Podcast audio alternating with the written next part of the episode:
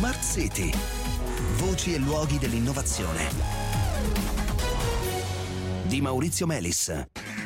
Non solo idrogeno e batterie. Buonasera, benvenuti a Smart City. Nella eh, cruciale partita per dotare il sistema energetico di una grande capacità di accumulare energia, senza la quale il modello basato sulle rinnovabili non potrebbe funzionare, eh, a questo ben noto diciamo, duo tecnologico, quindi batteria e idrogeno, si stanno affiancando oggi delle soluzioni alternative. Eh, c'è molto lavoro quantomeno su soluzioni alternative, tante direzioni di ricerca, eh, tra cui il caso di cui parliamo stasera, che porta, diciamo così, a uno stadio successivo una forma di accumulo eh, già conosciuta, già anche usata, l'accumulo di energia per mezzo di un gas compresso. E allora per parlarne andiamo a Lonate Pozzolo in provincia di Varese per incontrare Claudio Spadaccini che è amministratore delegato di Energy Dome. Energy Dome è una startup fondata nel 2000 eh, e 19, bisogna dire che è una startup di lusso, insomma di quelle che partono con solide eh, basi e, e, che ha messo a punto un sistema innovativo di storage energetico di medio termine. Buonasera, buonasera Spadaccini. Buonasera dottor Melis. Allora, senta, ci spieghi per cominciare qual è il principio di base. Abbiamo detto che c'entra l'aria compressa. Abbiamo spiegato tante volte qui a Smart City che è molto importante avere questa grande capacità di accumulo del sistema elettrico. La vostra è una delle possibili soluzioni. Come funziona di base il principio? Il principio di base della tecnologia sviluppato da Energy Dome è un principio termodinamico. In maniera simile ai sistemi noti ad aria compressa, il nostro sistema prevede una fase di compressione di un fluido, nel nostro caso l'anidride carbonica, mm-hmm. la CO2, che viene compressa partendo da un sistema, da un gasometro di stoccaggio atmosferico. Cioè un grande pallone, da... mi lasci dire così, di, di, di CO2. Un grande pallone di CO2 simile a quello utilizzato per tutti quegli impianti a biogas che si vedono esatto, ecco, perfetto, per la pianura cupolone, sì. per il nostro paese.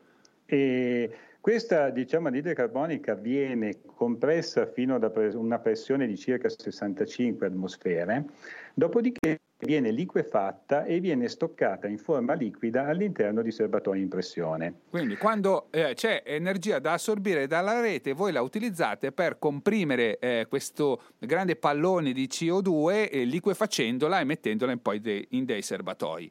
Quando invece dovete fornire energia fate il contrario. Esattamente, nei momenti in cui invece l'energia eh, richiesta dalla rete è superiore a quella che può essere generata, questa CO2 che è stata liquefatta e è stata stoccata all'interno dei serbatoi in pressione viene rievaporata e dopodiché viene riespansa restituendo gran parte dell'energia utilizzata durante la fase di compressione al sistema elettrico, restituendo il gas a quel pallone, come lei certo. l'ha ben definito, eh. per poi poter essere riutilizzato nelle eh, fasi eh, successive. Eh certo, perché quando il ciclo ricomincia. Eh, il sistema è completamente chiuso, a sì. ciclo chiuso e non ci sono emissioni e non ci sono diciamo, inquinanti che vanno in atmosfera. L'uso della CO2 è legato al fatto che ha le caratteristiche tecniche giuste, senza prof- cioè si liquefa a temperatura giusta, la pressione giusta, eccetera, eccetera. Senta, eh, in tutto questo però eh, ci sarebbe un problema di efficienza, diciamo, se voi non aveste eh, assunto dei particolari accorgimenti, perché appunto dicevo la, l'aria compressa viene già usata storicamente per accumulare energia, voi però siete più efficienti, come fate? Qual è il problema e come l'avete risolto?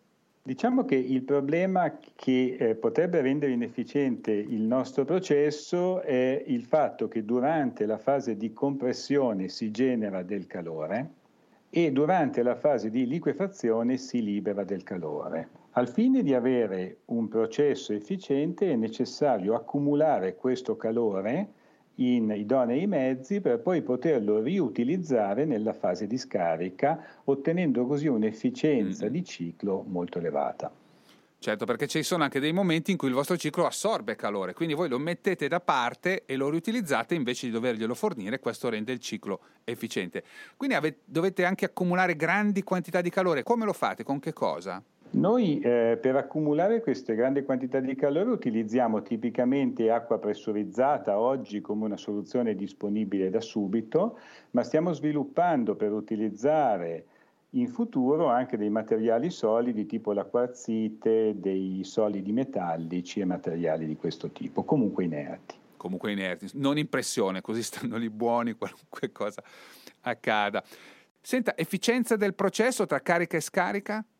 Oggi garantiamo un'efficienza del 75%. A tendere prevediamo di poter andare anche oltre l'80%. Qual è l'orizzonte di utilizzo? Cioè dove immaginate che un vostro impianto possa essere eh, installato un domani? Il nostro impianto, la nostra tecnologia si candida per durate di accumulo che vanno fino alle 16-20 ore, quindi quelli che sono gli accumuli cosiddetti giornalieri mm.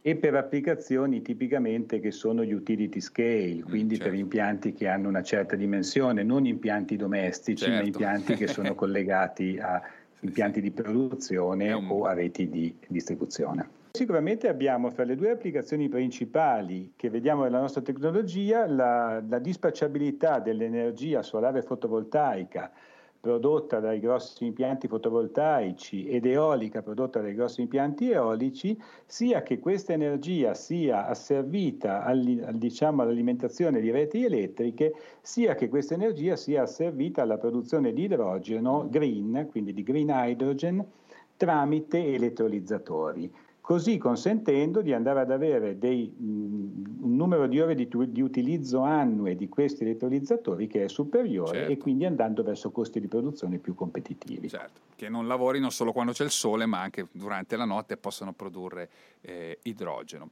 Senta, a che punto siete dello sviluppo di questo progetto? Siamo, direi, a un ottimo punto, siamo già in fase di realizzazione del nostro primo impianto eh, dimostrativo commerciale che prevediamo di completare eh, con la fine del 2021 eh, in Sardegna. Va bene, allora grazie Claudio Spadaccini, in bocca al lupo. Grazie dottor Melis. Cari ascoltatori, ci fermiamo qui, ci diamo appuntamento a domani e a tutti voi buona serata.